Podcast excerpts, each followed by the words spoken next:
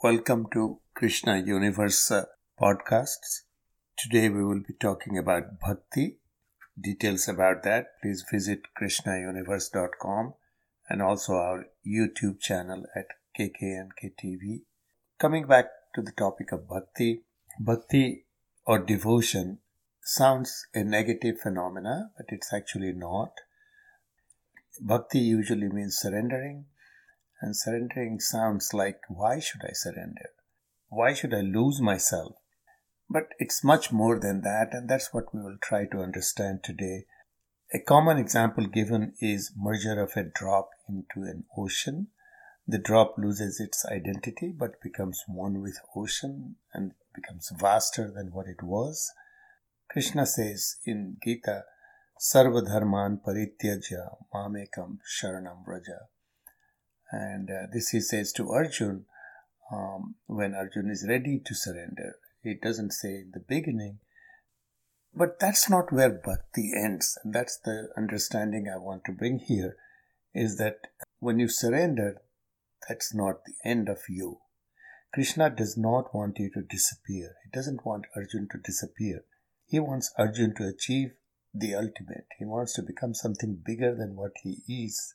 He wants the drop. He wants Arjun to maintain his identity and uniqueness. This can only happen when Arjun drops all his current knowledge and beliefs he had collected so far. The new phenomena or new thing that Krishna wants to give him, he can only impart that knowledge if Arjun is ready for that. It's not a knowledge that can be conveyed by words. There is something more that Krishna wants to convey to Arjun, and that's why he says to Arjun, drop everything and become empty and become ready for something bigger to come. And this is where I bring in the understanding of ocean entering a drop. So the drop remains a drop, and the whole ocean enters the drop, not just qualitatively, but quantitatively as well. It's easy to understand and comprehend merging of a drop in the ocean. It's harder to imagine the ocean merging into a drop. That's what Krishna is offering Arjun here. The whole ocean, the whole existence that Krishna has, the whole knowledge that Krishna wants to give Arjun when he becomes empty, quantitatively and qualitatively.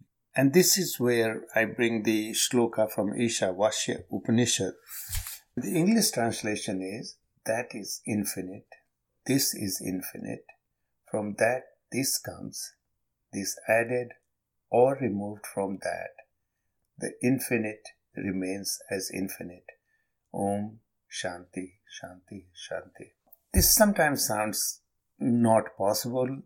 Uh, the whole, the infinite comes out of infinite and infinite remains, or infinite or the whole is added to whole and the whole remains.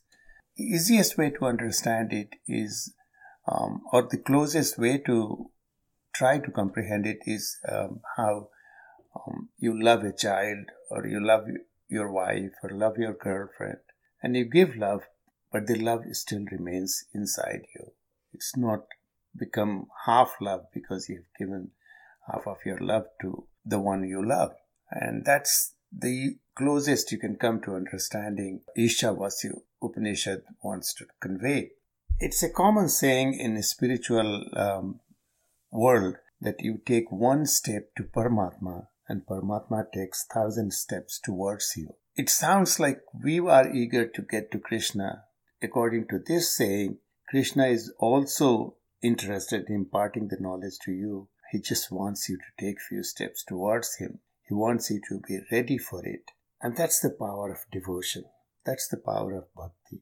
Paramatma is ready to fill you with his presence and power. He wants to give all that to you. Are you ready? Am I ready? That it's not losing something, it's actually gaining a lot. Thanks for listening to this podcast.